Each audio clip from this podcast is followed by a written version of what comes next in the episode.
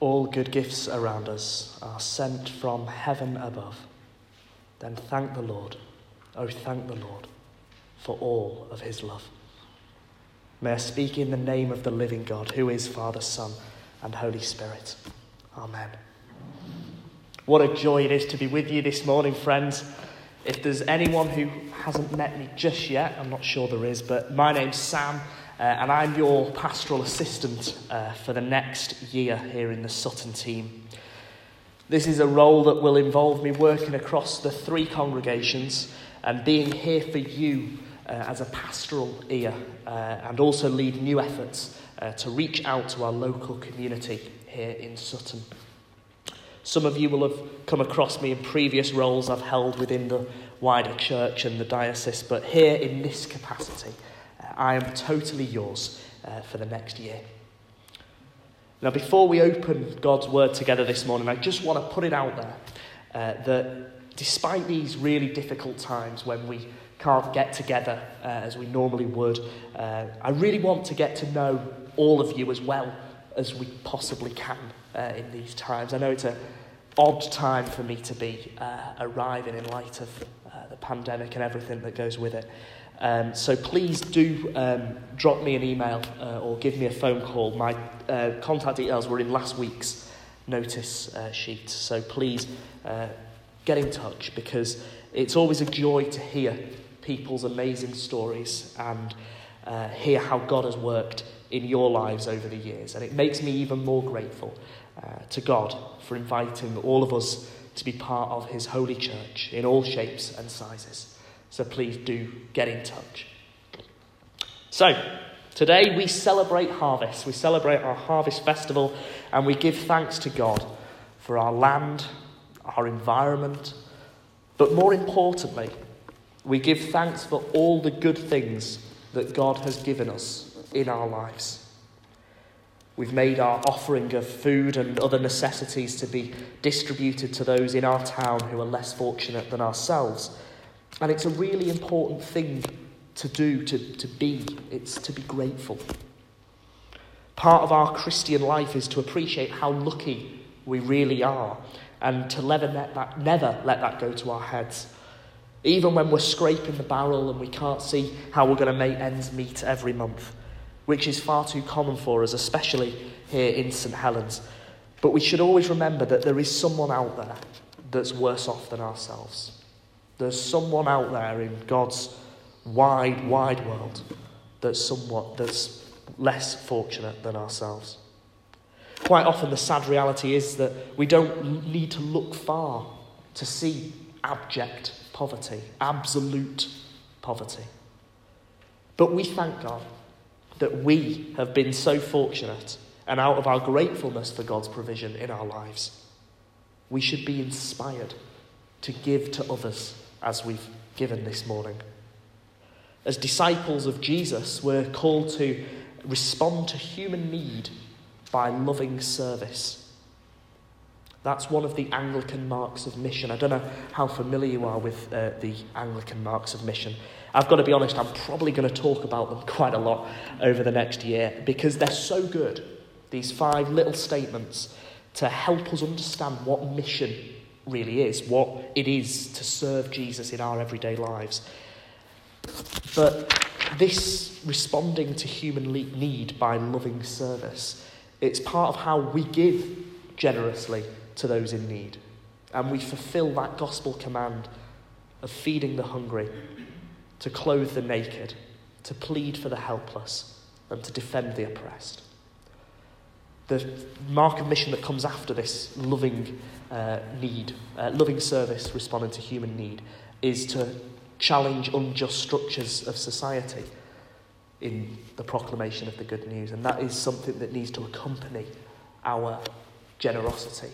To be generous, to be loving to our neighbour, but then also respond to that by challenging what is wrong in society. And I think we can all agree there's a lot of wrong in our society that we, as Christians, should speak up against and challenge. The reading that we've heard from Luke's Gospel, thanks Kathy for reading that, tells the story of a man who is very lucky indeed. This man is a landowner. He has a very successful business by all accounts, very profitable. He's been blessed by God with an abundant harvest from his land, loads of crops for him to sell far and wide and make plenty of money. Now, money's a tough one, isn't it? I've always said how important it is to be uh, generous, and there's always someone worse off than ourselves, as I've said this morning, blah, blah, blah, blah. But when it comes down to it, we all have a relationship with money. In the world we live in, money's involved with everything. Us Christians are always skeptical when we hear the phrase, money makes the world go round. But sadly, we've got to be honest, in this unequal and unfair world that we live in, where everyone always seems to want more, where greed and the love of money have poisoned us as a people, we've got to be honest that money does sadly seem to be more important than perhaps we'd like it to be in our lives. Now, this man that Jesus is talking about in the parable, he's done well for himself. Great. But his relationship with money, it's where he's gone wrong. Instead of taking stock what he's been blessed with and then being inspired to use that fortune to go out and help others, instead he said, No, let's have some more. And he's torn down his barns, he's built bigger ones, he's probably exploited his labour, his manpower along the way. He scaled up his entire business so he could sit back relax, and let it all take care of itself. What a wonderful thought in verse 19. Take life easy, eat, drink, and be merry. Wouldn't that be lovely? Take early retirement, not having a care in the world. Lucky bloke. Well, he stored up all of these things for himself, but he hasn't done anything to be rich towards God. What does it mean to be rich towards God? Make sacrifices from his own money to help those less fortunate than himself, because that's what God wants from his people. He wants us to be generous, he wants us to use what we have to further his kingdom and to show his love in the world. But this man hasn't done that. He's not been rich to, towards God, he's been rich towards himself. And that's prompted me to ask the question what is it that we really treasure? What do we treasure? What do we value the most in life? It's always a bit of an uncomfortable thing to contemplate. Yes, you have the stock answers of family, friends, pets, watching saints, having a pint down the pub, but subliminally, underneath it all, most of us have got to confess that we like keeping an eye on the pennies. We like to be sure that we've got enough money uh, to not have to give it all away. We like to keep hold of what we've got and build up more. And that's the world that we live in. I think, though, that lockdown, reflecting on lockdown, we've all had lots of time to reflect.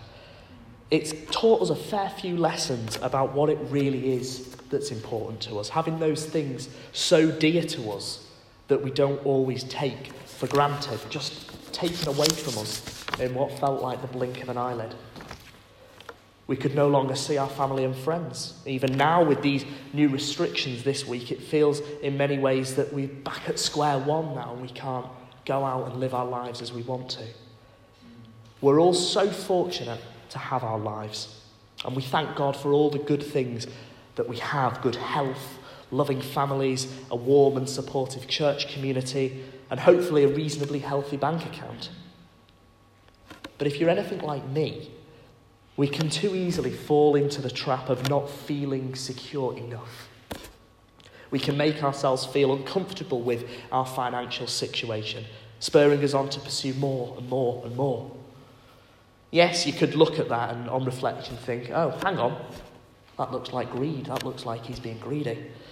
But when we actually stop and think about what it is that's fueling that wanting more and more and more, it appears to me that a, a lot of this so called greed, especially in today's world, in places like St Helens, for a lot of us, I think it stems from worry.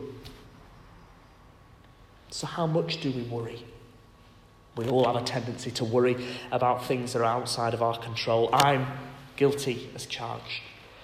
All my life, I've been known for stressing out too much. My mum and my nan and my girlfriend are here this morning. They will testify. I've always worried more than anyone else. If I'd put something down somewhere, I would be freaking out. Where have I put it? I've lost it. I've lost it. Now I've moved into adulthood, I'm always stressed about being on time for everything, making a good impression on people, paying all my bills being fairly new to this odd concept of adulthood, I don't know how you've all put up with it, friends. it's, it's, it's pretty stressful.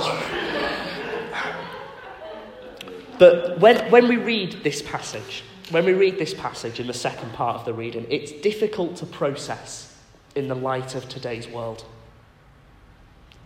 Jesus tells his disciples pretty explicitly do not worry about your lives. But how on earth, in 21st century Britain, can we even entertain the idea of not worrying when there is so much to worry about? For most of us, life is a bit of a struggle at times.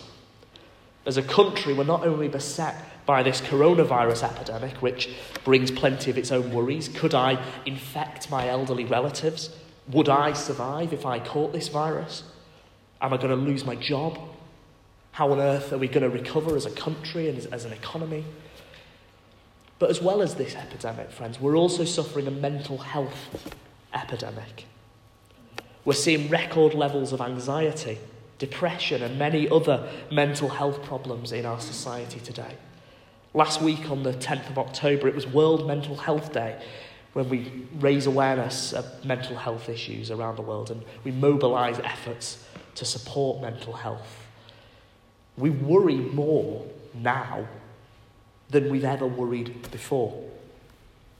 However, our faith in God calls us to do something different. When Jesus says, don't worry, we can't duck it because we don't like it. It's the same with everything that God's commanded us to do everything that God sends our way in Scripture that stretches us and challenges us. When others feel like everything is too much or they feel like they have nothing left, we as disciples are called to speak into that. And when people feel they've got nowhere left to go, where they feel they're empty, we speak Jesus into that. Jesus is enough to fill any void any gap that people feel they have in their lives. Jesus has the yoke that will lift every burden. Whenever anyone feels heavy laden, Jesus will lift that burden. And I've always been hesitant to trust anyone other than myself. But when we let Jesus in, when we follow his example, we are led to trust God more than anything or anyone else. We trust that God is a God of provision who knows us personally, looks after us as individuals. We have a Father who knows what we need. But where do we draw the line? You know, it's easy to say, God will always look after us, God will always send help our way. But then there are times when we look back at our lives and think, well, where was God in that? In the uh, Bible book club that we had on Zoom this week uh, as a team, uh, we looked at the book of Ezra. And in the book of Ezra, uh, chapter 8, uh, verses 21 to 23, we see the, uh, the people who have just been let back into Jerusalem after the exile in Babylonians, when the Israelites go back, they want to go on a pilgrimage to um, go, go back in. But when they go, they want food, they want provision, so they um, pray to God that they'll be looked after on their journey and for food on their journey. But when they're scared of being attacked and, and having their food supplies cut off, as a backhander, the king says, Right, we need to get the army to look after us. So while they're saying we're going to go and pray and fast for provision, for protection, they also want to look after themselves as well. And then when they've done that, then they'll say, We're trusting God. I think for me, friends, that taught me that we need to be authentic in how we trust God. Yeah, it's a big leap of faith. We don't always feel comfortable in doing that. But when we trust God, He'll always come up trumps. One of my favourite parts of this passage is where Jesus talks about how God shows his abundant provision for his creation through nature, using the examples of ravens, you know, birds. They don't seem to worry. When you look at nature, you don't see birds worrying about where they're going to get the next meal from. You know, they don't count their bank accounts. They don't have storerooms or barns to store crops up in. Yet God feeds them. And then Jesus assures us that we humans are a lot more valuable to God than birds. We're reminded constantly in Scripture of how important we are as humans to God. 1 Peter chapter 2 9 says, We're a chosen people, a royal priesthood, God's special possession. Special possession. In Hebrews chapter 2, verse 7, Paul quotes the psalmist from Psalm 8, affirming that God has made us as humans little lower than the angels, little lower than God Himself. We have to trust that we are all so precious to God and He wants to provide for us, and that we should free ourselves from all of our worries. Jesus didn't worry about what he ate or drank. He relied on the generosity of others. Wouldn't it be a wonderful world if we could all rely on the generosity of others? Really, it seems like we're the only one of God's creation that worries. Friends, in these times of pandemic, it's easy to worry. In this modern world caught up in social media, overworking, and all other stresses of modern life, it's easy to worry. But remember that life is worth more than worrying. In verse 25, we learn that we can't do such a simple thing as to add an hour onto our life by worrying. We're not going to extend our lives by worrying. It's really not worth the effort.